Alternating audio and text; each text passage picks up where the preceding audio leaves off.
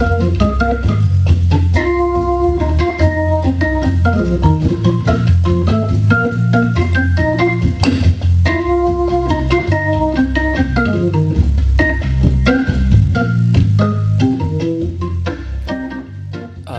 hi, hello, Steve.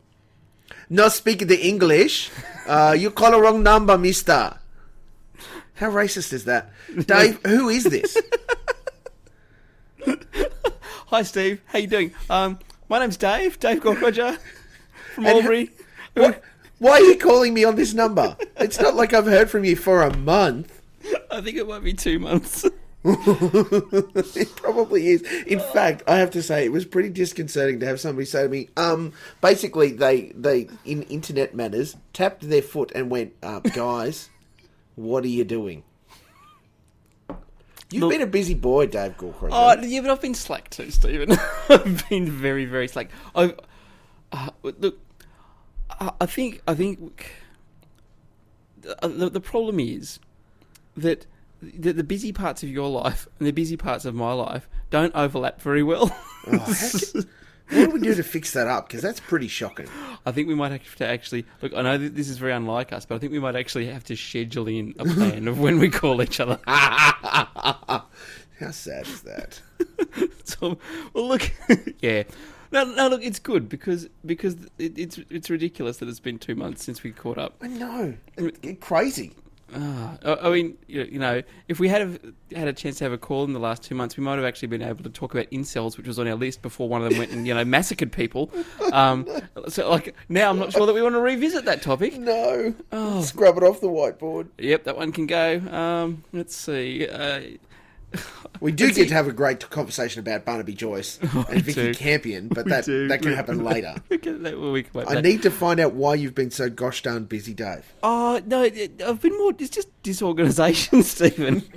um, I, I have done a bunch of cool stuff though. So Yeah. I, I, I, I think what what got us off the rails, when by us I mean me, was was uh, the school holidays because we went and had a couple of weeks up on the Gold Coast. We, Yeah, was it the holiday that you were an hour away from me and didn't want to see me? yeah, that's the one. Wow, that's I was really busy. Yeah, no, I saw the photos from you and your wife. Just relaxing, enjoying a book. You know, how great are holidays? Get stuffed, you people. like, you live 11 million hours away, and then you come on holidays less than an hour. No, sorry, too busy, can't catch up. We had another family with us. Oh, who cares? we do because we invited them to come with us. We thought it might be a little bit rude. No, you just go, these are our idiot friends that we don't know. we don't know how they know where we are. Whatever. I'm sorry, Steve. I, would- I didn't want to hurt you. No, I, I I didn't understand. That's to, fine. Didn't, didn't want to make you cry. It's starting to sound like a bad 90s boy band song. 80s, dude. Come on. Get your- Sorry. But anyway, so that that sort of sort of threw things out. Then back to work, and and yes, work has been a bit hectic. So the whole let's just you know take a sneaky hour to give Steve a call during the week. Like it just doesn't exist at the moment, and then and hockey season started, so I'm busy on Saturdays, and you're busy on Sundays, and it just, you know, it just, uh, it's very very bad. And look, and, and, and in my defence, Steve, in my Yes. defence, in the past when I was, you know, trying to have regular conversations with someone and they were mm. recorded and put on the internet, when I like cracked it and didn't want to do it. Like Wil Anderson or Tom Ballard would fill in for me, and for some reason that doesn't happen anymore. I don't, I don't I'm not quite sure. Clearly, because we're not as important as we thought we were. Look, I'm not quite sure how the audience profile has changed. but but but hey, but hey, in my defence, you're the one who knows all the famous people. Well, you, you know, I, I, I saw you swanning around on your, your Instagram story and all this sort of stuff at the at the a Logies nominations announcement. So you know, come on, yeah. If we need to get a guest, Dave, someone to, to pretend to be me, you're the one who knows all the all, all the cool people. Well, and, and there are still possibilities that that could happen. Um, difficult the difficult thing is that and this is going to make you feel even better the only Yeah, reason i was yeah. at the logies nominations thing was a i was invited but b because for the next four years the logies are on the gold coast which is uh, less than an hour from where i live so i was able to go to that because it's just down the road a short drive and be there and see my friends in television land and talk to the ones that I'm allowed to officially talk to and Oh, you- unofficially hang, talk hang to on, the hang people. on. Is, it, is that the, does that mean you're allowed to talk to everyone except for the ones from Channel Seven? Channel 10. Oh, oh, it's, I thought it was Seven. You got banned from. Oh, well, seven's in and out because I then saw the Channel 7 Brisbane PR lady and we had a lovely chat and we interviewed her two people that she had there and she was very magnanimous and said, yes, let's have that coffee that I've been saying we should have for the last two years. Um, so that sounds So hang, positive. so hang on. How did you get blackballed by Channel Ten? Look, I, I was thinking about that, honestly, Dave, and I, I have a theory, but I don't know because they won't tell me. Because I, I don't think they want to officially say you did this wrong without proof, because I didn't do anything wrong. It's just easier for them to go, we don't like you, you can't talk to our people. Um, so at the, at the, the Logies nominations party, there was heaps of people there from 10, um, heaps from 9, because 9 are the- obviously the broadcast hosts. Um, two people Is, hang from on, 7. hang on. Is, is is that why Current Affair got a Logie nomination? I don't know why, but certainly Tracy Grimshaw got a Gold Logie nomination, her first ever. Um, there was two from Seven, one from the ABC, and none from SBS, and about Well- three from Foxtel. The all Wentworth staff. to be to be fair, if anyone from the ABC or uh, SBS had been there, uh, it would have come up in estimates later on a- as to why they were wasting taxpayers' money. Don't even start me. Um, yes, it probably would have. Anyway, I think I worked it out. So do you remember? So Hamish Macdonald, who who is filling in or does stuff on the project, Yes. uh, I Yep, think I- mainly on Sunday nights now. Look, Um, I, he's a great guy. I, I, I- I remember Hamish Macdonald from when he was on the ABC. Yeah. I'm not, I'm not familiar with his more recent work. well, he's he's even back there. I think he's filling in doing um, Radio National breakfast while Fran Kelly is on long service leave, okay. uh, which makes it listenable. Um, did I say that out loud? Or did I just Oh think it? We just lost a whole bunch of our demographic. yeah, they really care. Um, so uh, he had so before he was on the ABC. I think this is right Yeah. because he was at Al Jazeera, came and did a thing for ten, then went to the ABC, and then is back on ten, but in freelance mode. sure. Um, when he was on 10, he did a, a very excellent but short, like four part documentary series. Uh, that they were pitching him as the next big thing and they were kind of going to make it serious and spend a lot of cash on it. Anyway, he did a tour because I got to interview him for my podcast back then. Um, he did a tour of uh, universities and spoke to first year journalism students, showed them the first episode uh, of this show, which I can't even remember what it was. That's how good I am. Um, and then, uh, you know, took a Q&A session with them. Now, I didn't see that, but I did get to see the first episode. So it was lovely. Anyway, somebody said, Hey, Molk, did you know someone has put the the first episode of his show up online? So this is before Ten Play was really even kicking. So it's about five years ago. right. Um, and and I went. Now I, I did make a, a mistake, Dave. I didn't just immediately contact Ten and go, "Hey, you guys, someone has pointed this out that this is up online here." Because of course they did it anonymously. No one said, "Oh, my name is Jerkface, and I'm the guy that put it up." Um, I said, so I didn't go to them first. What I did was, hey, if you want to see Hamish Macdonald's new show, the first episode someone's leaked online and linked it and published it. Is, and you think that's why they might be cranky? I think they think I did it.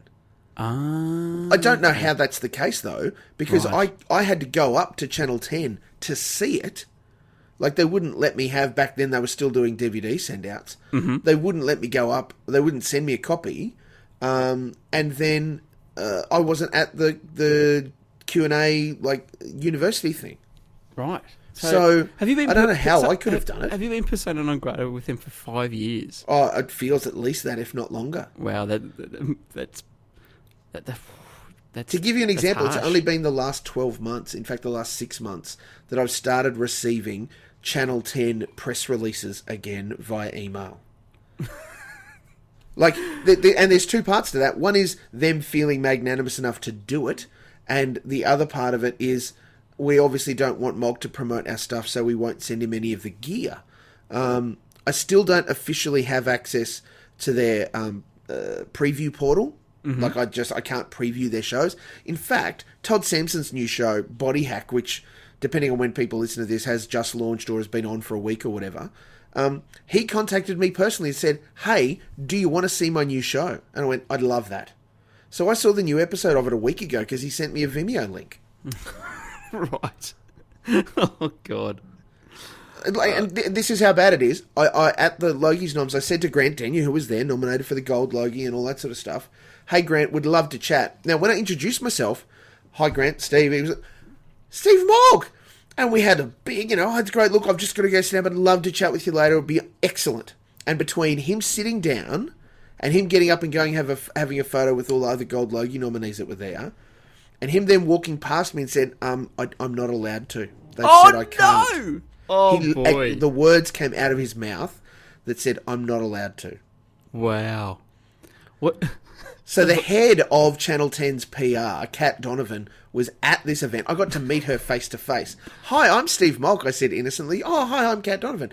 Oh, Kat, I've been emailing you because for the past two years, on and off, I'd go, "Hi, Kat." Would it be possible for me to get access to blah blah blah and do those sorts of things? And I've got a response varied from no, not yet, we're still considering it, and radio silence. Um, and she went, Oh, but you couldn't have. I've been on maternity leave. And I said, I know. So she played the big I don't know who you are thing. I know exactly who you are, bitch. Um, it, this isn't meant to be about me. I Wow. was wanted to hear about you. So it was a crazy afternoon, super fun. What a Um, petty industry. Oh, the worst, mate. In fact, th- get this. So back when I was in the good books with 10, the first year of the living room, I went, I flew myself down to Sydney for something, and I contacted them, said, look, can I go to a taping of the living room and speak to the cast? And they're like, yeah, like we'll take all the PR we can get. So I got um, like 15 minutes with Amanda Keller and Chris Brown and Barry Du Bois and Miguel Maestre each just sat down and talked to them and interviewed them and, and recorded it and put it up online and all those sorts of things. They loved me. And I, you know, I like them. I like what they do with the living room. Don't have a bad word to say about it. Um, just, you know, talk them up and, and, and always been supportive of the stuff they do. Amanda Keller, also nominated for the Gold Logie, as I'm leaving, pulls me up and says, Hey, thank you for your support of the show. We've all really appreciated it. You were the first one to get behind us, and we think it's marvellous. what a pity that she couldn't pass that on to someone. I might have unofficially recorded it, but uh, that's why I can't put it out. Oh boy, what a crazy, Oh. petty, ridiculous industry. I was reflecting on it with Nick, who I went down and covered it all with, uh, and was just talking about the fact that it it really is so horrible that these PRs are living in such a 1980s understanding of what it means to promote your TV network that they think it's okay to ban someone from talking to your people when I have direct access to any of them that are on Twitter. I can just DM them and ask them questions and have conversations, and I do. Like Yeah. that's their problem. All of the PRs have kind of almost had to begrudgingly accept that I exist because I've said, "Hey, I'd love to interview you," and at various times, and they've all gone, "Oh yeah, great, just talk to this person." I said, "I have asked them. I need you to ask them." What a weird, weird industry. So it's then meant that all of a sudden it's like, "Oh yeah, sure, Molky, that's fine. Come and have a talk to such and such. Great." But yeah, Channel Ten hate Molk, hate Molk. In fact, I had a massive Twitter rant the other week about Ten Daily when it launched. Um, their big new online, who knows what the hell it's supposed to be, portal thing. Um, and uh, I just was like, you know, oh, and going, it's like, good on Ten Daily. They've hired some great people. This is the this is a website that they've created that no one asked for. Like it's exactly the same thing as the Guardian and Junkee and everything else. There's no reason for it to exist. Like it makes no sense that they're throwing all this money at it. Consequently, I don't think these people will be given the chance to really prove what they can do because Ten will go, "Oh, we're not getting where we need to go. We're going to pull money on this and we're going to turn it into nothing." Um, and I said towards the end of it, um, oh, and hi to all the guys in Channel 10 PR, particularly Kat Donovan, who I know will get this printed out and handed to her at the Monday morning meeting. then again, maybe you are catty enough to be dealing with TV. Oh, look, I, I never used to be. Uh, I'll say it's been response to this. Like, I'm, I'm happy with, to deal with just about anybody. And I know, I also know my place. In fact, I probably play that a little bit too often. Because, air quotes, I'm just a blogger, right? I'm just a guy that runs a TV website. The problem is that I've got 12,000 people that care what I think on one account. I've got 24,000 people that care what I think on another account. Um, and I, so I've got the opportunity to spread their word. There'll be some crossover, but let's be generous, to about 30,000 people. Mm-hmm. That's better than the the um, daily readership of a bunch of news t- newspapers. That it is. That it is. Well, well, I'll be honest with you. Uh, if it wasn't for your Twitter accounts, I would not know what's on television at all. That's fair, and and then that goes for a lot of people. And in part, the only reason that I haven't sort of blanked it and started again with my primary Twitter account is because of some of the a relationships and b followers that I have because of that. Mm-hmm. Um, Yep. That I'm that I get access to stuff when I was at the thing, the Logies nominations. Uh, an unnamed, uh, well, for this com- purposes of this conversation, an unnamed journalist came and spoke to me. You might see this story pop up in the Guardian, just by the way, um, about how uh, seven journalists have left the newsroom that that person works for in the last twelve months. Now, normally you can expect expect one or maybe two, you know, that they're moving on or contracts run out, those kinds of things. Seven have left in a year. To add to that, all of the remaining journalists have been told that if they leave, they'll be pursued legally. what? I know. How crazy is that? That's just weird. So expect that to pop like, up. Like, like, under what? I know no. under what circumstances. I've Yeah. no idea. But the person that is now Uh, news director of that network is so pro- problematic and has such an issue um, with the fact that nobody takes them seriously, so they go on the very heavy-handed approach. That all these great, you know, long-standing journalists that had great reputation and those sorts of things have just left. At least two of them that I know have gone to work for government, like in press uh, advisor roles.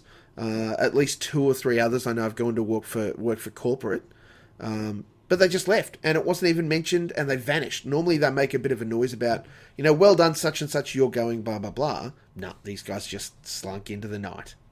There you go. So Ah, that yeah. story will pop up because I fed it to uh, Amanda Meade at the Guardian. um, because I don't have like that's uh, as much as I appreciate th those people talking to me. I don't have that's not my bag. You know, dare I say it, that's not my brand. Um, but No. I'm happy to talk to the right people and hear the stories and pass them to the right people. No, that sounds good. Six degrees of separation and all that. So anyway, after holidays, After holidays, Dave. then I got thrown back into work, and work was really busy. Work is really busy. You're still the boss, right? Well, you know, I'm doing, I'm doing my bit. Like my, my, Doing my bit. yeah, my bit of. Oh, okay, I'm doing my bit of my boss's job. Yeah. I'm glad you're taking it seriously, Dave. I don't get. Oh, look, Steve. Oh, you know what? The here's the problem, Stephen. And, Hit and- the problem is me. Yes, The problem. The, the problem is we got I there actually- quickly, didn't we? Yeah, I do pride myself on being good at things. Yes. A- Don't and- we all? a- well, yeah. Look, some of us are, are more in touch with reality than I am, but anyway, I I do like to think that I'm good at things. Yes. And, and and and Steve, let me tell you, wait. We you hear all these complaints about you know uh, Gen Ys and millennials wanting their participation you know Mm. ribbons and mate. Let me tell you, you, if you line up a praise cannon and point it at me, I will do just about anything. And it turns out that at least some people, like really high up in the hierarchy of our organisation, seem to have cottoned on to the fact that a little bit of praise goes a long way. That's right. Blow some smoke up Dave's ass, and he will do whatever you need. Yeah, there's a, but but I, but again, I like to think I'm good at stuff, and so when I do get handed Mm. all this stuff, I'm like, oh well, I better get it done. And, and you know, I, for the most part, I, I think I am. Mm. A- and and so the, so the problem is like the more I actually appear competent at doing this stuff, the more Yes. likely it is that I'm going to be you know asked to continue doing it, and Yep. and and I just can't bring myself. Like the, like the easiest way to get out of it is just to be hopeless, and I just Yes. can't bring myself to do that, Stephen. I just can't. I just Well, there's elements of pride in it, right? You've got to be. huge, hugely. Yeah. So anyway, so oh, so, oh yeah. So I, we spent, we literally, we spent about three weeks where it just felt like everyone's hair was on fire, Yeah. which is doubly bad for me because. Um, Gosh, if they're all crazy. b- b- well, well, it, it's it's doubly bad for me because I don't have much hair. Like I have a number one haircut, so you set that on fire, and like we, we start talking like blistered scalps very quickly. Well, that's not actually what I was going to get at, but okay. I mean, you, you can open that. You walk through that door yourself. Uh, look, uh, it's it's my my job has turned into playing mental Tetris with a whole bunch of people and resources and trying to put them. Yep. a- a- a- and and I feel like I'm perpetually. With, with like like it racked up about three squares from the top, just just just crossing my fingers that like a straight four one will come down and give me a. Tetris. That's what life feels like at work. That feels Uh, painful just thinking about it, Dave. Yeah, so then we had that. Um, Yes. But it hasn't all been bad, and that and that's calmed down a little bit. And then I've had, I've had jury duty. Really? Did we talk about that? No, no, no, because because it Holy ca- crap. because it, the because the summons came in after I got back from holidays. So no, we haven't talked about that at all. Well, So- that was and a quick run too. I want to say. well, no, see, I didn't get to, I, oh, I didn't get impaneled, and I'm very, very glad. But we can talk about that at some point. What else I did? Oh, I went and saw the Whitlams. Great. up in Sydney at the Metro, which was lovely, uh, and brought back flashbacks of uh, seeing the Torch the Moon album launch there, and Wow. realizing that that was something like You're that old. sixteen or seventeen Yeah. years ago. it's like, oh, That's pre all the kids. oh, uh, yeah, it was. yep, Yeah. yeah, it was. So we yeah we saw Torch the Moon at the Metro and be back there again to see their anniversary show, which was very cool. Yeah. And then what else? I got my, oh, I had my Christmas present. Went down to Oh, that's right. The gin tasting. oh, I went down to Healesville for a, a that I weekend. did say was our date and not yours and Rachel's, but she seemed to have gone. Look, Stephen. Um, I put out, Dave. look, mate. I'm a giver. I like you, No, no, no, it's all right. Rachel's far more attractive than I am. but she's pretty cute. Yeah, I'll take that. uh, and so yeah, a bit like all over the shop, and and uh, yeah, uh, yeah. So you know, I, I've been just doing stuff, and and because of that, because I'm a horrible friend, I've been neglecting you, Stephen, and I'm sorry. Mate, I have to say, if I'm going to be neglected for your family, that's totally fine. If I'm going to be neglected for your job, I understand that that happens. What if I'm going to be duty? neglected for jury duty, well, stuff is stuff. If I'm going to be neglected because you go to the Gold Coast with other people, Oh, I'm sorry. I'm only going to make you pay for this podcast. Don't worry about it. The ne- next episode, you'll be fine. This one, this is going to hurt. Okay, okay. but you guys weren't even on holidays. So, Oh, we have I- weekends. No, no, but well, see, that's that's the problem. The weekend was when we actually had all the stuff like actually lined up because the people who were with us were only there for the weekend as well. And I can kick my family. I like. I have days off up the sleeve, man. Oh, okay. Oh, well, look. Okay, I, tell you, what, next time we're up there, you can come down and we will catch up, and, and then I'll leave it to you to explain to Lily and, And- Callie why they can't see each other. It was school. Deal with it. Um, and but just and to boot, there are people down on the Gold Coast that I need to see for work. that I could have validated. I'm going to the Gold Coast to see these people for work and caught up with my friends who just happen to be on holidays. just, just quietly, I think there's a, a fair chance that the poor old caravan will get dragged up there again Good. before too long. So don't worry. Reasonably so, too. I have to Yeah, say. we'll see. We'll see. Well, not not not this October though. This October, Mm. is locked in. Great. Gonna o- off we go for three weeks, and uh, oh, I got to tell you, Stephen, Yeah. I am really looking forward to seeing my children react to uh, a developing nation because Yeah. I I think it will be a little bit of an eye opener for them. Uh, Look, I'd expect it will be, and that's going to be the best part of it, right? It Is seeing be. all of that happen. It will be anyway. Anyway, we'll we'll we'll we'll, we'll, save that one until it actually happens. um, yeah, so so things have been good. Things Good. have been things have been hectic, Stephen. They've been hectic, but they've Mhm. been good. I liked. Uh, yeah, look, I tell you what though, going along to the Whitlams on Friday night, and Yeah. looking around the crowd, and it's just like, man, when did the Whitlams crowd get so old? Oh, Dave. this is like, oh, that's right. This is where it worries me, right? I haven't been to a live band in ages. Um, I suspect that when I next go, apart from having to go with Lily to Katy Perry, um, but the, when I, like, say I go for fun, I'll just be sitting there, probably nursing my whatever drink, and just going, it's too loud. there are too many people. I like the music, but I'm just as happy to sit in my room and play a CD or MP3 or whatever. No, no, it's I get that there are benefits of being there. The atmosphere is the draw card, right? it is amazing. Yeah, absolutely. We're, we're actually the Whitlams uh, uh, are coming to Albury as part of their tour, so I, I am going to see them down here as well. But anywho, uh, but it was fun seeing you up in up in the metro. You know, it's a it's a cool venue. Well, it's iconic, right? Yeah. Like you just you can't write that off. It would be like, um, you know, going to see INXS of U2 at Wembley Stadium, or you know, going to see um, Wil Anderson uh, down in uh, what is it, the Melbourne Theatre that he always does his shows in Melbourne, right? It's just a thing. That is exactly it. So it was it was good fun. It was a very cool set list. Lots of lots of memories.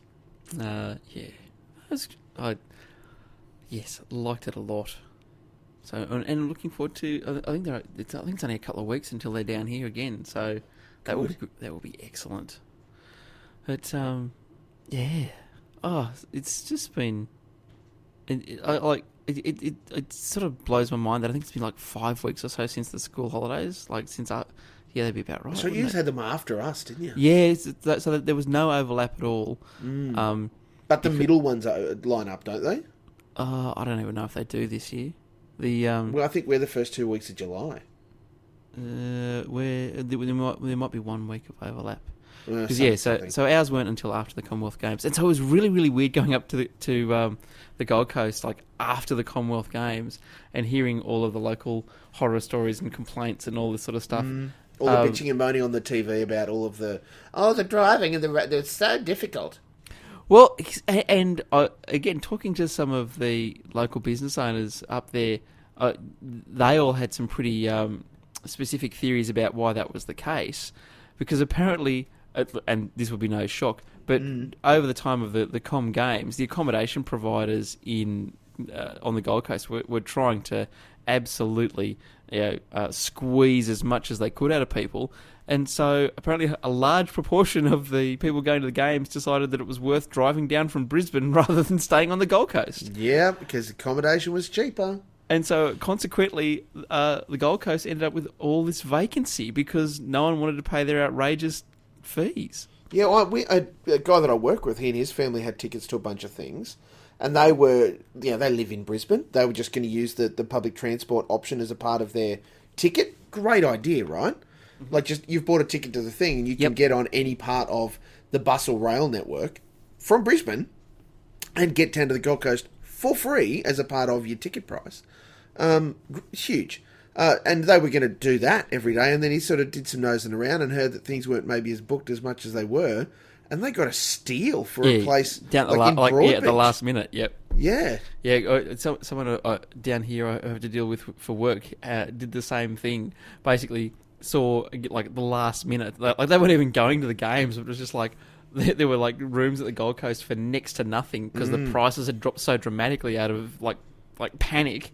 Yeah. uh, and so off they went. So there you go. The, who would have thought that greed wouldn't work out for you, Stephen? I mean, uh, here we are. You know, it's uh, the, the the interesting thing was, of course, we copped um, uh, nine went hard because it was on seven. Uh, nine went hard on you know all anything bad that popped up about uh, or around Oh. the Com Games. Who would have thought? like the opening ceremony, transport issues, uh, the closing ceremony, but I think everybody went hard on that. Um, and, and then, of course, you know the, the cafe owners and stuff. Mean, where's our where's our big payday? You know, it's horrible. Why isn't anyone here? I think Broadbeach was just about a ghost town. Um, but apparently, up at Surfers Paradise, it was like schoolies, but people with money.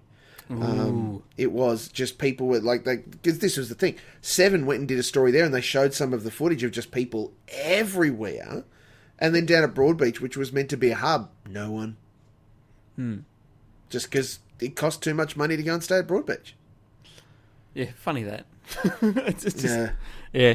Uh, uh, well, look, Steve. as- long as in the great Australian tradition of small business owners, they can blame the government. I'm sure everything will work out okay. I mean, Yeah, I it's mean, marvellous. I mean, I mean, of course, of course, I'm sure that the cafe owners won't be there complaining about the accommodation providers trying to gouge people. It'll, it'll, it'll, it'll be the government's fault because it always is. And how horrible! Like I understand that when in our system that we run and all those sorts of things, if you're in government, you have got to make the rules, and if you're in opposition, you have got to bitch about the rules.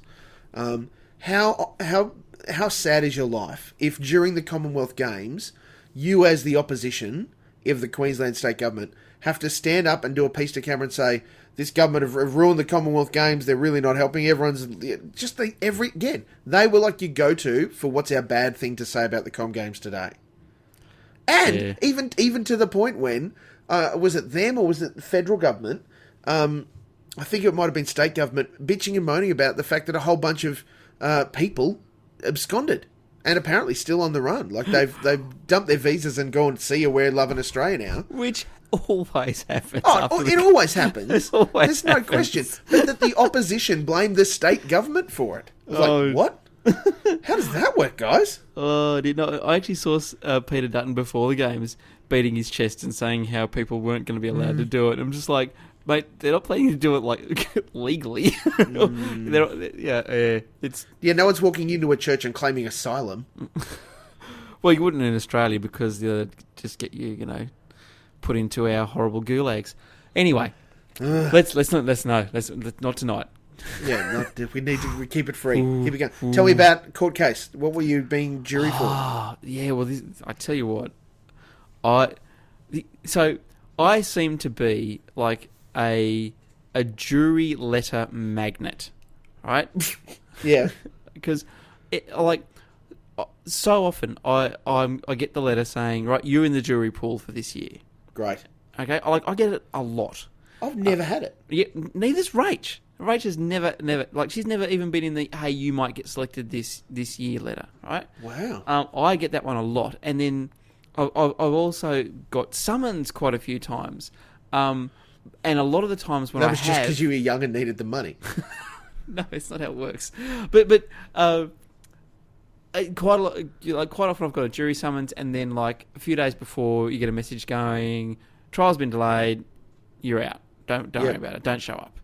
Um, and then on the previous occasion uh, that I actually got a summons that went through to it, I showed up, sat in the the uh, jury assembly room, and it turned out that there was going to be a whole day of uh, arguments around points of law between yeah, which the jury's not allowed to hear. So they said, Yep. you know what, we're not going to select the jury today. Off you go, go home. Um, At least that was sensible, right? Yep. So that that was that done. So then this uh, then uh, this one I've had this year I've had deferrals. I've had one where I couldn't go because I was going to be on holidays. Uh, and then, like I said, I got home from holidays, got this summons going, bang, couple of weeks time, you're up for this one, and it frightened the hell out of me because on the on the, the summons it says, oh, the trial length is going to be four weeks. And I'm just like, oh, that's going to be awkward.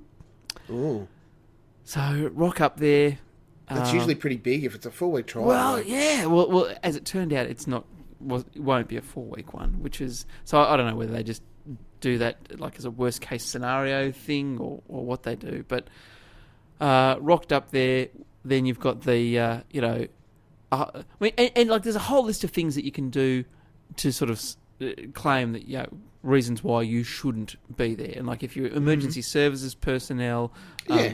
if you're a solicitor, if you've got um, like caregiving responsibilities for someone, like there's a whole bunch of stuff, and and they tell you, they let us know this beforehand, Sure. and yet both times we've been in there. On the morning of, there'll be Mm. someone absolutely having an argument with the sheriff about why they shouldn't have to be there, and it's just like, why didn't you make this argument like two Yeah. weeks ago and All you had to do in? was fill out a form and send it back. Uh, so, so wa- watching that sort of rigmarole's always it was interesting. And and look, the, uh, the problem is, from my perspective, is it actually isn't that hard to get out of jury duty um, if you uh, either you're willing to sort of uh, be smart enough to figure out a way to fit into one of these categories, which are an automatic. Yep, you're out. Yes. Or or if you're prepared to lie to the judge, like really, really, like there's a whole like when it get this when you get to the the section where they start uh, picking jurors for for the like to take you from the panel to you know, put you on the jury Yes. before they start that. The, the, so the, this is after the sheriff has already gone through people who've said that they think they should be excluded. Sure. Then the then the judge will ask for a whole bunch of people who will be excluded on the grounds of like once you hear the charges, Yes. um, th- then you can sort of say no, I'm not, I can't be impartial or, f- because of the subject matter. Um, Yep. and, and if you do that, they just go, "Yep, no worries, you're out." yeah, it's simple, Like, right? But but and they don't even ask you why you would struggle to be impartial. Um, they just like, no, okay, we're not going to ask you to reveal that in front of everyone. Done, you're out. So Yep. quite literally, the only thing that's keeping you there is honesty, which is a good thing in for the most part. But um, it also means that that the jury pool ends up sort of looking a lot older than society in general because these Yes. people have fewer and fewer excuses about why they shouldn't be there. Hang on, are Um, you suggesting, Dave, that our jury system is not representative of the multicultural melting pot that we are? Potentially. Um, well, and That's then, outrageous. and then of course you've got the uh, prosecution and the defence who can challenge uh, particular Yep. jurors, uh, and in our case, uh, the jury was So it's just like Bull or CSI or every other crime show on television. No, it's actually not that exciting. Like, like literally, they, they so they go through the the first bunch of exclusions, Mm-hmm. um, and then they draw pull the numbers out of a hat, like you, with your panel number, and Yep. up, up you go. Uh, and twelve, they draw out twelve people, and then they get them to st- they call their number again and get them to stand up one by one. Um, and if they do, the the defense or the prosecution just says challenge, and that person's gone. That's it. Like no reason. No, it's just like Yep. no, don't want you. Now this case that I was uh, potentially up for selection for was a child abuse case. And so it was very interesting how, yeah, the number of young women were excluded very quickly by the defence. Um, You're far too empathetic. yeah, that's my guess. Um, so I got to tell you, Stephen, I look after like it would have been a massive inconvenience in terms of work and stuff like that. But I was I was Yeah. like I was like, nah, you know what? I could do this jury thing. And even when they they sort of said the uh, read out the charges, I was like, oh, I don't really want to hear this. This is not. Mm. Uh, I thought, no, look, I'm not gonna, you know, I'm not gonna fib to the judge. I'm gonna hang out. And uh, so when my number did not get called after all the, because you know after they challenge people and they've got to go through a redraw and then maybe challenge them and then a redraw and they did that, that a couple of times until they finally got their final twelve. Uh, yeah, I was not upset at all that my number did not get called, Oh, Stephen. well.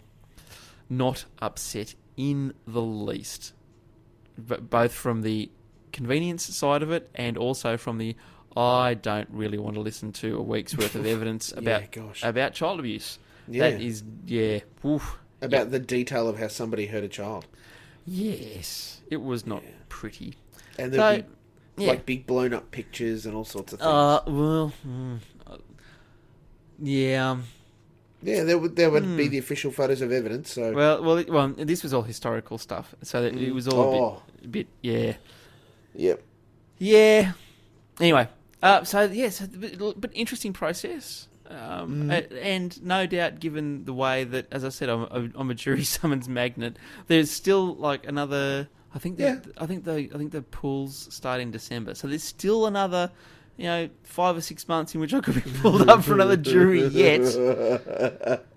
And then, of course, there's always the chance that I could be in next year's pool, w- which again would not surprise me in the least because the, the, the Justice How Department that be? the Justice Department just seems to love sending me letters. I reckon it's just that here's the Albury Wodonga catchment area, and let's do a random name generator number thing that isn't really written properly. So because you're a G, somewhere towards the middle, uh, they'll pull it up, and because you're a male, you're prioritised over your wife. Um, simples. yeah, I don't know. Do, yeah, well, it, it all just goes off the electoral roll. So, yeah, theoretically, uh, my odds are the same as Rachel's. But again, like I said, I I get in the pool and get summonses all the time. She's never even been in the pool. Just So, yeah, uh, yeah, I'm with you on, on the on the wonders of uh, random selection. Yeah. oh boy, I- um, so yeah, so busy. Gin, gin tasting was good. Yeah. Well, uh, I love this. They call it a masterclass, Steve. Right? It's master, a, ma- a masterclass at the at the Four Pillars Distillery down in Mm. Healesville. What, mate? what the masterclass really is is you rock up at nine thirty. Um, the the distiller has already chosen all the ingredients that you're going to put in the still. He talks Sure. you through talks you through the process, and and you know the the ten or twelve people in the class get the turn to actually pour the ingredients in. Great. Uh, so yeah, that, that's our contribution, and we do get our own like custom gin. Like the the one that we get's not going to taste like their regular recipe. It is a you know nice custom one that's different from all the other ones that they do. Mm-hmm. Uh, but I'm not quite sure. oh, And there's lots and lots of gin tasting. I'm not quite sure, Hmm. as much as I enjoyed it, that I would necessarily think that masterclass is the best way to describe it. Yes. Because I'm not exactly been given the, the, the knowledge to go back and make bathtub gin myself. Yeah, you know, you're not in a position to get the paddle out. No, And, um, yeah. Uh, but but it was good fun. Um, yeah, and we found another little distillery down there as well in, in Healesville that do. Hot, I, I bought some moonshine. Of course you did. That's awesome. It's actually, it's actually really nice. Of course it is. uh, and it'll fill your lanterns at night time. uh, yeah, and yeah, busy, Steve, busy. Yeah. yeah, but just but more disorganised than busy.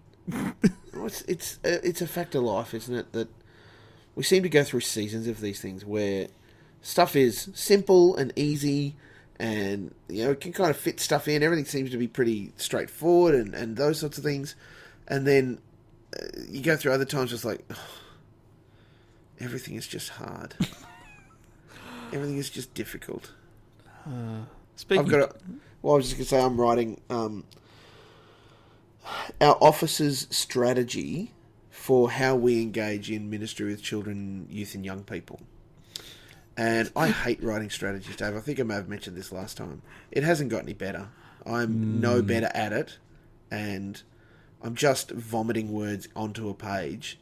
Um, we've got another meeting about it on Friday to follow up just where I'm at. Not not um, it is to progress it. It is to say, yes, this is good, or just a couple more things around that. That's fine. Let's work our way through it. The last time we did it, we barely got past the first two paragraphs. right, Um, that's fun. Oh, I, I have a suggestion for you. yes. Have you watched Wild Wild Country on Netflix?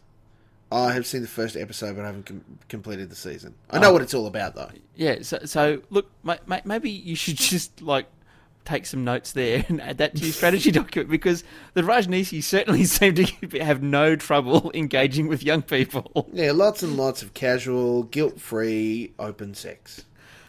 Mate, you'd rev- revolutionise Christianity. oh, gosh, I, I would I would have to say to you, Dave, that given how the Uniting Church is being painted at the moment over its contemplation and conversation around letting ministers marry same-sex couples, do something that is now entirely legal. Uh, if I was to suggest that we would get a lot of young people to come to the church by allowing them to just have sex with whoever they want without any consequence, that I might be uh, the first ever heretic um, designated by the Uniting Church ever. Listen, do they want to engage with young people or don't they? Oh, it's. I mean, I love I love the the you. I do a deal a lot with youth and young adults uh, in my job at the moment, and they're all amazing, right? Some of them aren't necessarily very socially uh, uh, adept. Some of them, um, like they're not. Some of them aren't glamours, but that's life, right? Not, and, and I don't say that in any way to say that we should have more of either of those. It's just that the the reality and variety of the people that I deal with is incredible and awesome and amazing. And you look at some of those cultish kind of things, and while there are some weird, ugly people, mostly they're all pretty good looking weirdos. they are, aren't they? you know? Because I don't know what it is, but somehow they managed to press a button and get all of the hot people to come and be in the sex cult. What's that about? I don't know. Speaking of that, I, I was uh, uh, reading up about um, uh, uh, uh, this, this, how, how did I get here? I should start at the beginning. Okay. Jon Ronson did a, a podcast series. It was like six or seven episodes. Yes, he did. episodes, um, all about like online porn Yes. and and the way that um, like you know like the little company that owns Pornhub basically turned the entire industry on its head. And I got down to like a, a, you know a, a related links rat hole and, Oh. until I started. No, not like, not like that. No. until, I, until I was reading about um, like That's a euphemism for some about- sexual position, isn't it? about Some sexual online proclivity. online dating sites. Yes. Uh, and the, the the most like the hilarious thing that I, uh, I found through those articles was uh, the, the the the company that owns um, Adult Friend Finder also owns a website called bigchurch.com which is a Christian dating site. Of it is. But, but no, that's in America particularly. That is way more common and prevalent than you think. Like there's ChristianSingles.com. There is um, PastorsKids.com. I think um, there's a, a raft of Christian-focused dating websites. Now, let's put some some layers of context in on this too. In America, it is still and certainly in, in, in large parts of America, still extremely socially expected that you will be at church on Sunday.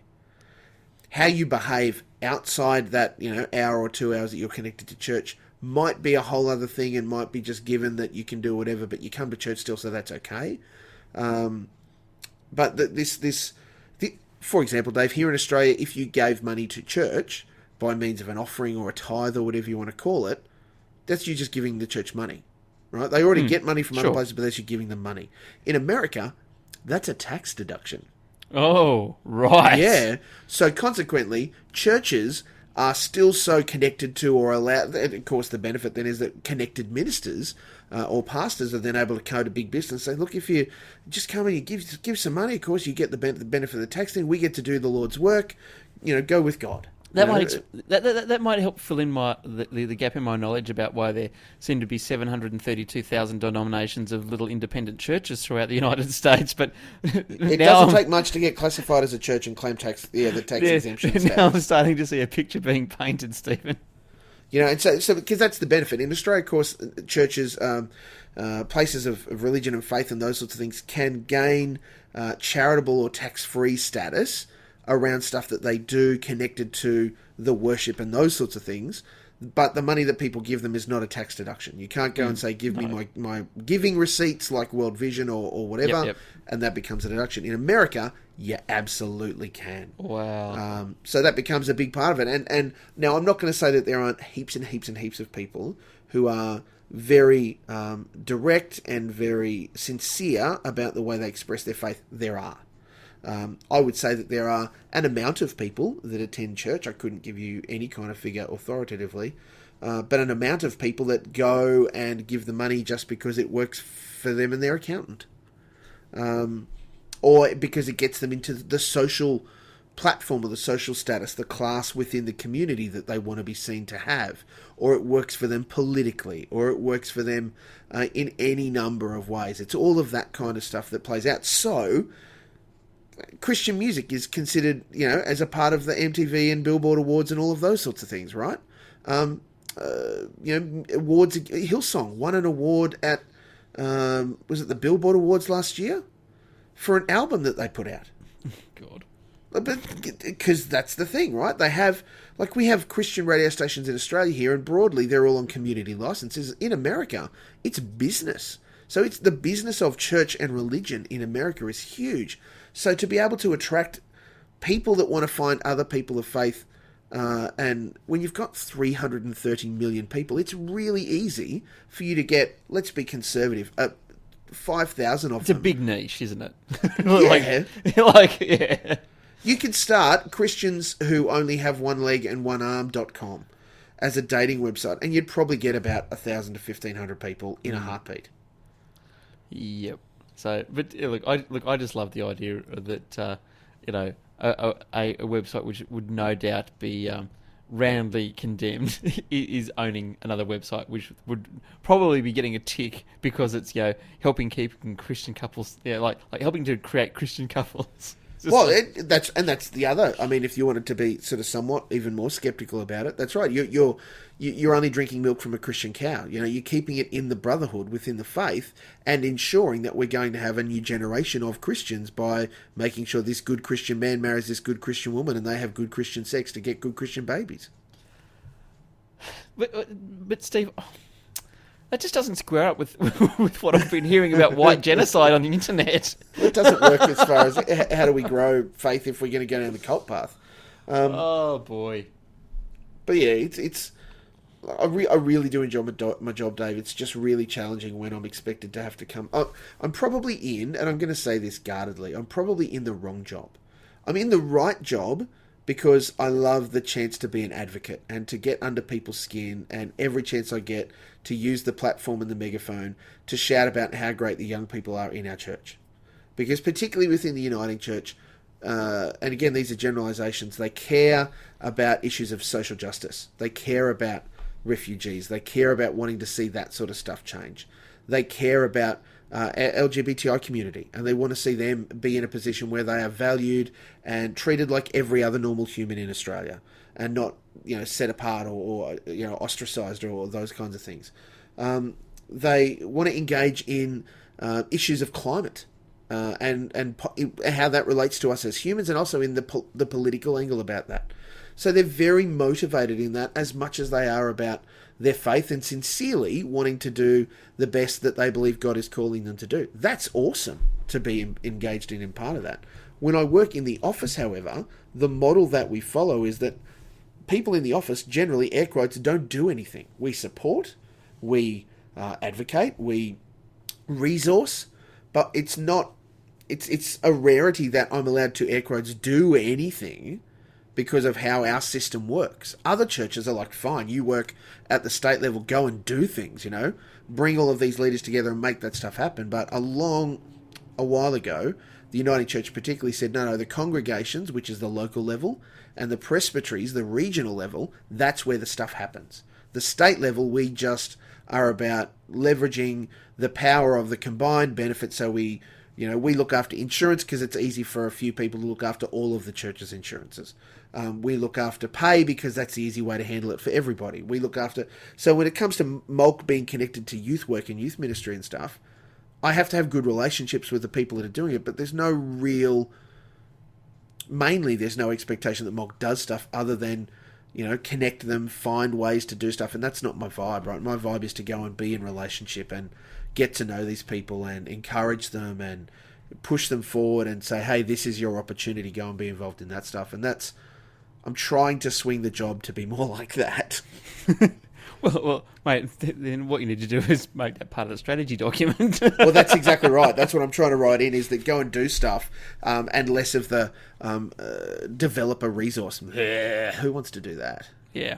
Yeah, well, well that, that, that's it. And especially when you've got to know in the back of your mind that whatever you develop is going to be very much like, you know, yeah, like, hello, fellow young people. oh, and and will be torn apart by anybody that you know has any kind. It's such. The one thing I do notice, particularly in church circles, and it's this is not just the one that I work for, but lots of church circles. Passive aggression is an art. oh, I see you've done a very good job with that, but you don't seem to have considered all of these things. Blah. Ah, Whatever. Uh, Where were you when I was writing this? And don't be so cynical about it now. Get stuffed.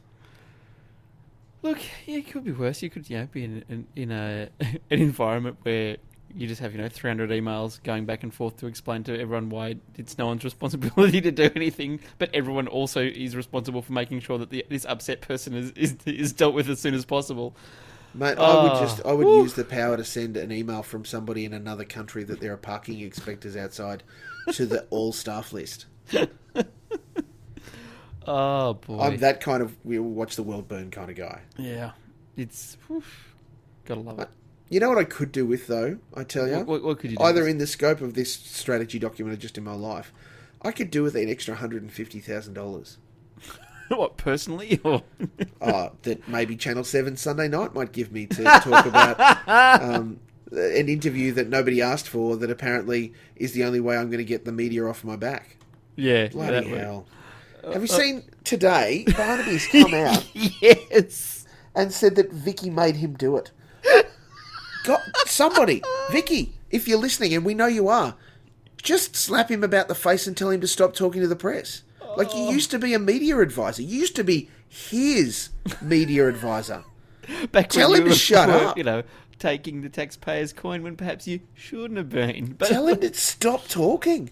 oh like- man, and I loved it. Man, Channel Seven sizzled that. You know, we're going to show the first, you know, first parts of the interview. They showed Vikki Campion say one thing, and it was basically, um, "I couldn't help but fall. You don't control who you fall in love with." I've got three things wrong with that statement, Vikki. Yeah, you- you- I'm, I'm I'm fascinated to hear that, Stephen. You you start me. One, you do control who you fall in love with. That's called self control. Two, he was married and you knew his wife. So when you were thinking all of these hot, horny thoughts about Barnaby Joyce, of all people, you would have had visions of his four teenage daughters and his wife connected to that. Ergo, you have a choice. Uh, third, you just have a choice. Oh dear. It's See- diabolical. See, This look- is the same man who said to journalists out of his human mouth that he might not be the dad. like, pardon me, but for fuck's sake. Yeah, he's um. For, for, for someone who uh, his own sort of politics have loved to label Australia's best retail politician for years, um, he certainly seems very very bad at like uh, detecting the mood of the electorate, doesn't he? And he's just gotten worse at it. I, I don't know whether he's not sleeping because there's a newborn in the house um, or what's going Uh, on. Again, he- he's kind of got, got to take the rap for that. Like, Yeah. there didn't have to be a newborn in the house. I mean, if you're a believer in karma, you'd say that the bus has turned up and there was a bus on the back. Um, he's getting double doses. Uh, Turnbull came out and sort of said when they asked, someone asked him about it today, and he said, "Oh, I'll be having a conversation with Barnaby privately." Uh, and, oh, jeepers! Um, mind you, Well, What's he going to do? Hello, backbencher from a party that I that obviously you know is holding me hostage. yeah, you know, person yeah, who used to be yeah, the deputy prime minister. What are you doing? Can you stop it? No. Okay. Yeah, good luck with that. Fair income, unbelievable, just utterly, utterly shameless. And I, that they think, I love that that I love that he and Ms. Campion now think that this interview will be the end of it. That is one hundred percent Oh not no, true. that is absolutely. It, it, it is just a signal to every other network to go. It is Yep. now open season because I mean, just like you were talking about Channel Nine trying to do the spoilers on. Uh, on, on Channel 7 over the Commonwealth Games. Mm. I mean, this is the sort of stuff that happens all the time. As soon as one network, you know, bags a, a, a big interview, uh, one that, you know, they've usually all been chasing, the very Yeah. next step is that everyone who missed out rushes to find a, like a rubbishing spoiler uh, story that they can put out before um, the, the, they can get the, uh, the, the, the the talent to air. Um, like it happens every single time. So like it would not surprise me in the least to see Channel Nine have something blow up on Friday or Saturday on their news with who knows what. Oh Um, no, the get no, the get now is the former Mrs. Oh Joyce. yeah, absolutely. That she I've- is the one that you want front and center. I think she's too classy for that, to be honest Well, with you. this is the thing. I think she's too classy, but I think and and, and self interest. Look, to be honest, self interest for her also is that you know, you know like she's entitled to, uh, you know half and then some of of uh, oh yeah, of and then some. of uh, all of Barnaby's uh, income and and uh, you know there's a, going to be a, a property Surely settlement and a whatnot. slice of this 150k. So, so let, let, let's be sure that she's going to want to ensure uh, that Barnaby is at least in, uh, has capacity to, um, you know, pay into that um, before any property settlements happen. So, you know, I, I'm sure that that would not be her you know, primary thought. I'm sure Yeah. that just not wanting to be involved in a public soap opera would would, would be would be that, that'd be enough. Um, but you you would have to also be thinking if he turns into a pauper overnight, that's not good for me either. Well, that's right. I mean, it, surely she's got it, because I would assume we haven't heard they're not legally divorced yet. The settlements are still going on, so uh, and a part of that will be, of course, the ongoing maintenance for the remaining daughters under the age of eighteen, plus all as you as you said, the splitting of the assets, including his very generous Polly Super that is sitting away, tucked away. He's how long was he deputy prime minister? Oh, yeah, a few years. Uh, Yeah, so he will have the mega bucks, let alone anything else he's poured into it. Given that she's his first slash only wife, she gets half plus of that. Yep. So, Yep. mate, like it is, it's a, it is a long way sideways. And she- mm-hmm. just gets to be, I can play it classy and straight and not say anything, and then as soon as it's finished, as soon as it's settled, and everything's agreed to, then I go hunting, or then I let my manager go and find somebody Yep. that wants to get the exclusive interview, my side of the story. Let the dogs out. Yeah, Yeah, yeah, yeah. It's in on the, for young yeah, and old. But in the meantime, yeah, it it, it would be it, obviously the, the the smart thing to just be quiet. And and the other thing is, um, it's not like she needs to go out there to make him look bad. like No. He's doing a very good All job of that by all himself. He Uh, has and a, you know he gets has me? a talent for it. Like I, I, I don't know what Mrs. Uh, the former Mrs. Joyce's job was prior to her starting a family, um, but whether she's taking uh, media advice or she's just doing it of her own volition and intelligence, uh, so far she seems to be doing a hell of a lot better than the former media professional who is now sleeping with her ex-husband. Uh, as far as knowing what to do and when to say things. Let, let's be blunt. Given the number of people who are hired in like federal government ministers' offices as like spin doctors, and I think last time someone had a look at you know Peter Dutton's department, there was something like thirty or forty spin doctors. Mate, I'm not sure that the bar's set particularly high.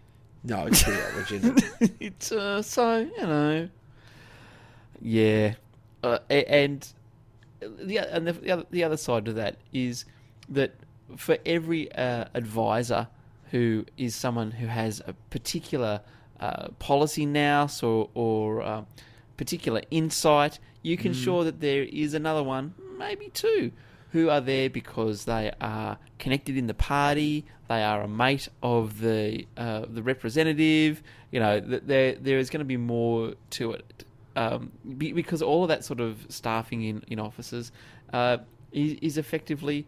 Um, at the whim of the government, like they can put their own rules in place about you know, you know the do's and don'ts. Like obviously there are things like you know that they've said that you can't employ your spouse or your children or, or that sort of thing. Uh, and I think now, I think they've sort of, uh, I don't know if they've completely stopped it, but they have at least made it harder for uh, people to just employ each other's spouses slash children because that used to be a bit of a lurk as well. Um, but uh, you know, beyond that, there's not an enormous amount of scrutiny. That the the people in those offices aren't. Um, they're not held to the, the public service code of conduct or anything along those lines. Um, they, they don't have to go through public service hiring procedures, which it, which again is how uh, Ms. Campion got uh, bounced along from office to office after it was made Yeah, clear that it that was, was diabolical, that wasn't it was not appropriate for her to be in Barnaby's office anymore. Uh, hey, bingo! You know, all of a sudden, someone who only had one media advisor now has two. Like- Yeah, uh, it's and and this is all before Dave, all before we start talking about the fact that I think it was Hamish Macdonald raised. How is a politician who is already being paid in government funds, public purse stuff, accepting hundred and fifty thousand dollars for an interview? from I mean- a, yeah from a media company that you know he will have a vote on um, you know legislation There will be something them. come through that he. That's right. He has to have a say about. and he um, will it's not like he's going to recuse himself from the vote No, that's right. He won't run out of the bloody house when it turns up, will he? Jerk. nope nope Uh, It's. It But is ludicrous that it's allowed to happen. but we, we, don't, we don't need a federal uh, integrity body though steve No, we don't.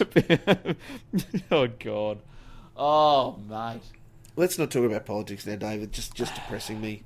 Right. I was hoping that we would have had a spill or something interesting happen by now, but we're still just waiting out another bloody election, which will just be a, a shit show. Yeah, Um, pretty much.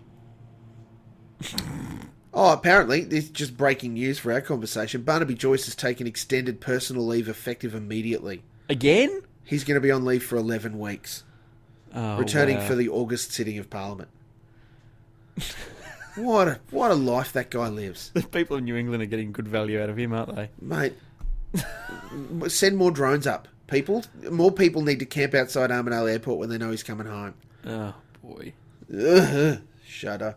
Um, I am testing my luck, um, such that it is. Uh, when I got home from church on Sunday because I rode my bike, uh, normally I've got a bit of a procedure. You know, push the, you know, lean the bike over, take the keys out, helmet off, uh, gloves off, helmet off, jacket off, go inside, get on with life. Um, this is not the first time that I've done this, but I forgot one of those key steps, um, Dave. And uh, I noticed when I took the keys off the keyring to take the kids to tennis tonight that my motorcycle keys weren't hanging there. Oh no. And I went, Where are my keys? In your bike? Mich- Michelle said, Are they not in your jacket pocket? Which is where I keep them whenever I go out. They go into a pocket. Uh, and I said, Well, I'll check that after I go and check my bike. So having left my keys in the bike meant that the battery was Oh flat. no. Well, it could have been worse. At least someone didn't look, like ride off with the damn thing. Oh, mate, I have to say at this point, if they did, I mean, insurance claim would be amazing. I'd get the bike I've been lusting over for six months. Um, so I plugged it into the uh, the tender, the battery tender that I got, because I, I had to get it particularly for when I was travelling overseas, because there would be long periods when I wasn't riding it um, to just keep the battery alive, because it's three hundred and something bucks to replace a bloody Harley battery. It's ludicrous money. Um, I plugged it in tonight and I turned it on, and uh, no light came on on the tender. That was not a good sign. Um, so I'm at tennis, watching the kids, furiously googling, oh, how can I get a new battery in this bike? I have I have to go to work because I work from home today because we got our um, meter replaced. There's a smart meter at our house now, Dave. Um, and I'm looking forward to the benefit of that. Oh, mate, w- w- we haven't talked about my power meter issues. Oh my gosh. Um, it'll have to be next time. Um, so I plugged it in, and I found a place. And they went, "Oh, you need to let us know the exact number and all those sorts of things." um, text Michelle. I said, "Look, can you just go and have a look? If it's working, um, there'll be an orange light on the tender, and if there's if it's not working, there'll be no light, or it'll be flashing or something." And she came and said, "Oh no, no, there's a solid orange light on." I went, "Oh, you little beauty." So it is charging, which means it can't have been totally flat, or at least it was. It, it, this model tender, I think, can handle charging back from flat. My problem is that I didn't put it on until about five o'clock, and I need to ride it hmm. tomorrow at about seven o'clock. That's at best fourteen hours, when it probably needs about twenty. yeah, you. I might get to work, but not get home from work. Yeah, I don't. Yeah, I don't like your luck. Well, can can you take the battery tender with you and like plug I it in I think I'm there? gonna have to. I think I'm gonna have to take it with me, um, and arrange with the the because we've got a like janitor guy at work to just say, look, can I where can I park this so I can plug this into power, because otherwise I won't get home. See, I, I kind of feel your pain, although you know you're a bit more proactive than I am because I think the battery for my bike has now been flat for a little bit over eighteen months. Yeah, no, yeah, that's a replacement job, Dave. I'm aware of that, and replacing the battery and selling my bike has been on my to-do list for about eighteen months. Oh, look, and unless your bike is in immaculate condition, buying a new battery just to sell your bike is kind of going to feel counterproductive. Oh look, uh, uh, it has to happen. Oh look, the, the, bike, the bike's in good nick and it's got low K's, and I'm sure it'll be great for someone. It's a beautiful bike. It's just that I never ride it because now my kids, I, I, I'm involved in their lives on the Yeah. weekend because when they were little, it was really easy to go. Well, I'm just going to go for a ride for a few hours, and that's just not the world I live in anymore. Well, it's not like your son like just plays a normal position on the field either. Like he's got a huge bag of crap that he has to carry. Yep. Oh God, Steve. Speaking of that, I was catching up with some of the other dads from uh, you know our our mum's group from when Rupert Yes. was first born. And one of them pointed out, and this, oh god, so this is thr a couple of weeks ago, so it'll be worse now. He was pointing out, he goes, "Oh, it's 130 weeks until our boys get their license," and I'm just like, Oh, shut up. No, no, don't say it like that. That makes it sound really close. It's like- Uh, so it would now be about 128 weeks. Yeah, well, look, and th- that, that's the size of it, right? Like Luke turns thirteen, or he turned thirteen this May past, and when I got my last license, which was eighteen plus months ago, I looked at it. and I looked at when it's next due again, and I went, "Oh crap!" When I go to get my license renewed, Luke will be coming with me to get his L's. Ugh. It's a horrid thought, Stephen. I, I don't like it. I do not like No, I'm very uncomfortable with it. Deeply uncomfortable. Yeah. And, and, and I've got the, the this added bit of confusion, you know, based off my own you know, growing up experiences.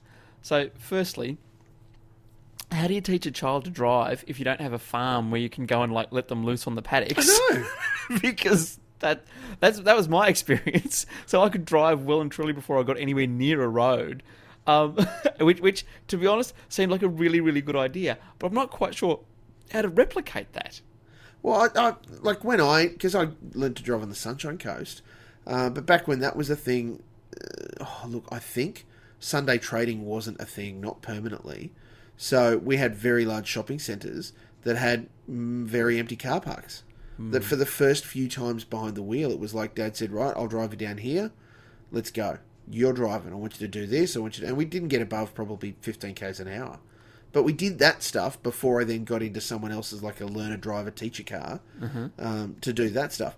Now I'm looking around and going, well, there's a bit of that car park over there near that school, and not much else. I taught Rach to drive. What? She's Right. not that much of a child bride. No, no, she's older than I am. That sort of did she? How does She- that work? She did not have her license. So and so She was a country girl. Yeah, yeah, but but just never learnt to drive. So we were at uni, uh, and so by that stage, oh, again, you know, in the in the, the glorious olden days when you didn't have to have your P's for forever, um, I already had my full license, so I got to teach Rach to drive. Which, let me tell you, hill starts, clutches, quite a few tears. Turns out I might not have been uh, the most patient driving instructor. oh imagine what Rupert Kell is staring down. Um, well, the important thing is that you did survive, and you guys are married. Like Still, your relationship survived that, It- it- it which is great. did. It did.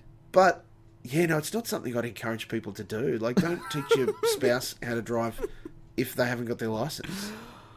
You know, someone had to teach her, so yeah, it might as well have been me. Man, brother, that's what driving schools are for. Oh, that's what you you pay the money. Oh, well, uh, yes. As uni students, we had heaps of spare No, I hear cash. that. I hear that loud and clear. But I've got to tell you, that's it's mum and dad's responsibility in part for that. Ah, yeah, That's where you hit up the in-laws and say, "Look, I really think that Rachel needs to get some driving lessons."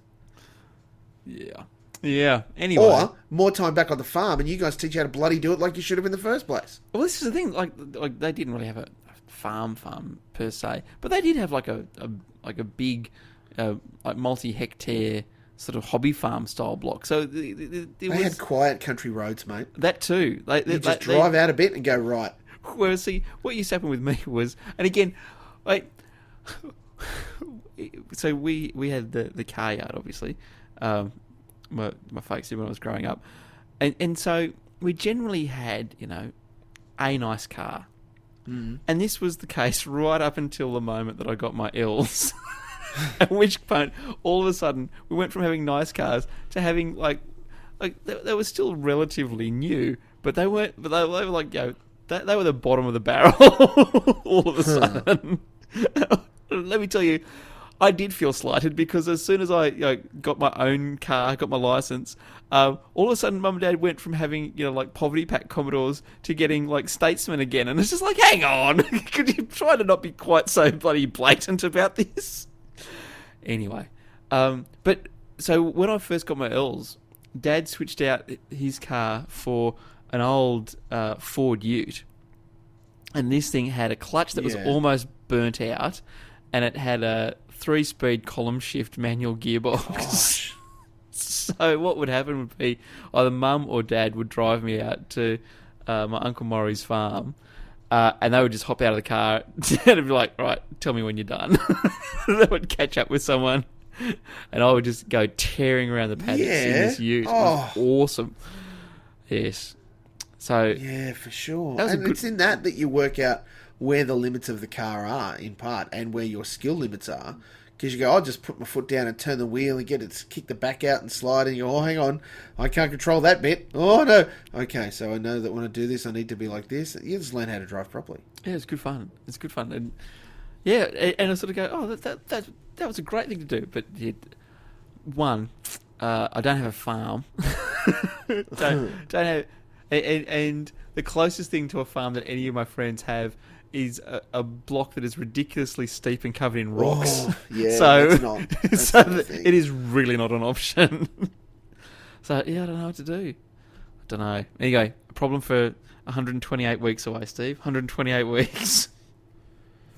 not that I'm, not that I'm counting. Gosh. Oh boy. I don't even think I want to contemplate that.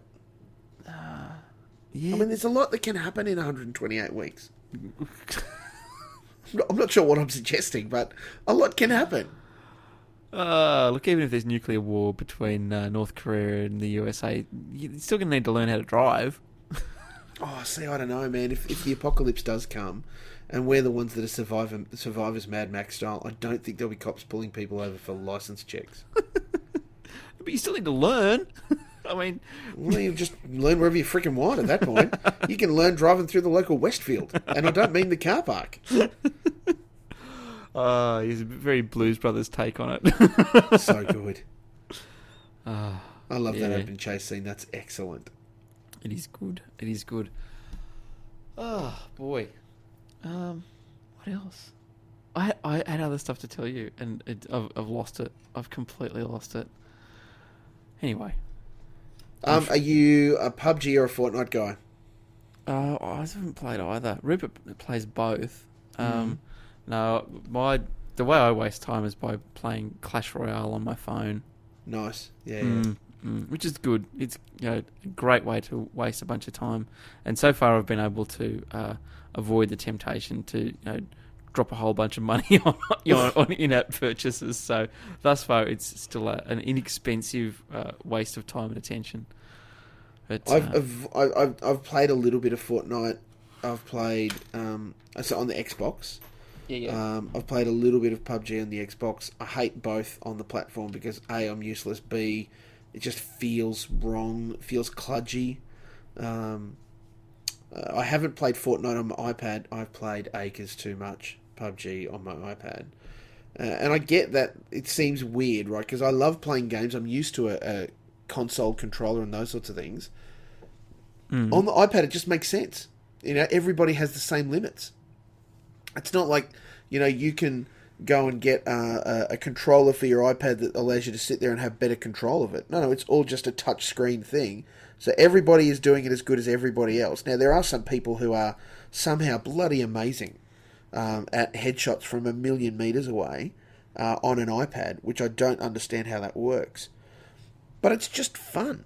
Like it's just easy, jump in, run around, shoot people, get angry at, at other people because they're not doing what you want or uh, because they're playing the game in a way that is against the spirit of the game. Um, but I, I just, I just enjoy it. In fact, my son came in and said, "Oh, what what what rating are you up to this season?" I went, "Oh, have a look," and I think it says like gold three or something already. I went, "Oh man, I've got to catch up." See, For the first time in my life, I think I'm beating him at a game. I haven't even finished Zelda yet. I haven't even been playing anything. I, you know, all those afternoons when I used to sort of go, oh, all my work's done. Oh, there's no ironing. Oh, well, Ah. I'll just sit down for an hour or two. They got the They're Switch. gone, gone. yeah, they have vanished for you because there's always email. There is always email for you. Ah. Stephen, I, I was only gone for two days. Like I was away last Friday because I went to the Whitlams, and, I, and then Oh, off yeah. work yesterday for jury duty. And I got back this morning to like seventy emails, and I'm just like, this isn't fair. Yeah, no, This is sucked in. ridiculous. And about of those seventy, only twenty are like all staff or large group. Oh no, not even that many. It's just ugh. anyway. Uh, uh, well, the good news is just on a, a Zelda update for you and anyone that cares. Um, Because the, I- the, the, the next expansion's coming soon, isn't it? God, please, please let it come soon because I have done. Uh, this is where I'm at. I've completed all of the, the, the Master Sword trials, so I've now got the super powered special sword. Yep. Um, Which you don't my- need because you've already knocked off I've Calamity Ganon. it. That's right. I've already yeah. And now Calamity Ganon fight will be two minutes. Just bang bang bang slash slash hack done. Um, but Uh, I am I'm, s- I'm still in the middle level of that, and I'm uh, uh, I'm getting about four, Oh, it's frustrating. I'm getting about four temples in before it completely just. It's frustrating. Mm. There's moments where you just go like the last one, the advanced trials. Um, it got so bad for me at one stage that I just went, oh man.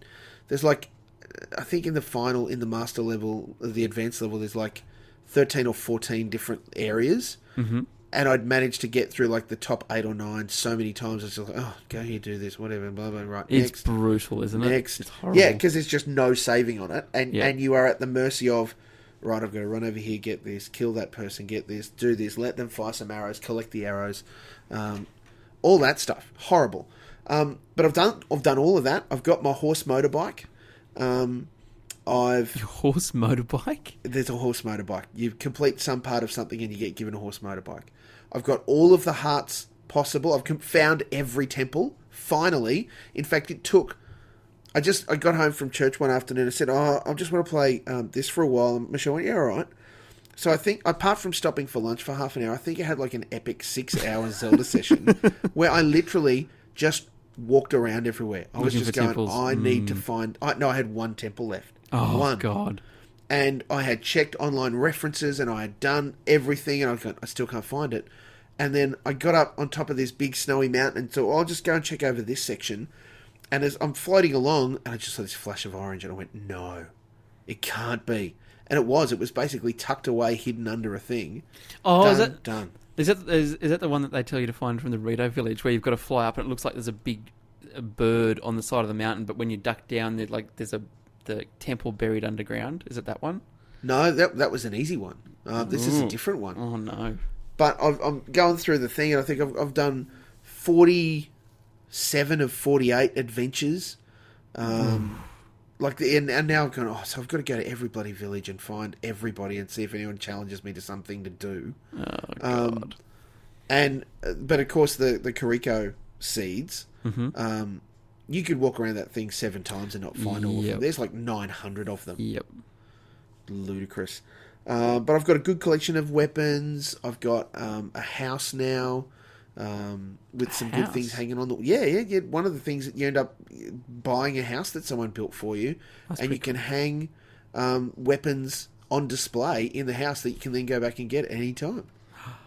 Oh, I need to spend some more time. Oh. Yep. Yeah, right. it's super fun. But I'm, I'm just now going. How much do I commit, commit to this without knowing if there's any more um, DLC? If there's DLC coming, No, there's, there's more. There's more DLC coming. Oh, thank God. I love that game too much now, Dave. I think I'm about 250 hours deep. it's just horrible. Oh wow, that and that's that, that's pretty good effort. All like, that that's that's kind of like Fallout type, you know. Well, this is my fear. When we got the Switch, I and ahed about getting Game of the Year edition of Fallout 4. And I Oh, went, it's good. Well, this is the thing. I know it's good, but I went, no, I probably shouldn't. And I'm glad I didn't because I, if I've spent 250 hours on Zelda Mm. and there's more hours to come, could you imagine how much I wouldn't see of my family if I'd gotten Fallout 4 as well? Yeah. Oh, look. When Fallout Four came out, I just basically had to start like running on almost no sleep because I, I would sort Yeah. of jump on when everyone was going to bed and then like put two or three hours in. But it again, that was different in my last job where I had, you know, anywhere between four to six hours when I was at home to just do whatever I wanted. yeah, which was also the case back in the day when Fallout Four came out for me Yeah. too. Not so much anymore. I've got video games I got I got given for Christmas that I haven't even put in the Oh. Xbox yet. Dave. Ah, I will offer that Infinity War prompted me to get into Marvel Superheroes 2, Lego Marvel Superheroes 2. Oh, yep. And I'm now, I've played it through once and I'm now going through to complete the levels to get all of the um, cubes, like the, the bricks, the Deadpool bricks and stuff, so that I can get all of the extra parts and complete that. Just in time for, I think it's Monday week, Lego The Incredibles comes out. Ooh. Cannot wait for that. It looks great because they've not just done it as a Lego thing, but they've done it in almost the style, like the visual style of the movies, like that great kind of '60s um, rounded. It, it looks great, That will be interesting. and I they're like supers, right? So They're you get all the superpowers. Nice. Yeah, amazing. All right, you've convinced me. I'm going to go play the Switch. Do it. I might go and do it now as well. Alrighty. I love you, Steve. Love you too, Dave. Uh, Let, us talk again in a couple of weeks. Oh, can we? Let's see how that goes. All right. No, no. We'll lock it in. Just don't go to the Gold Coast. I won't. I won't. Or if I do, I won't tell you. Don't let me find out. Bye, Steve. Bye, Dave.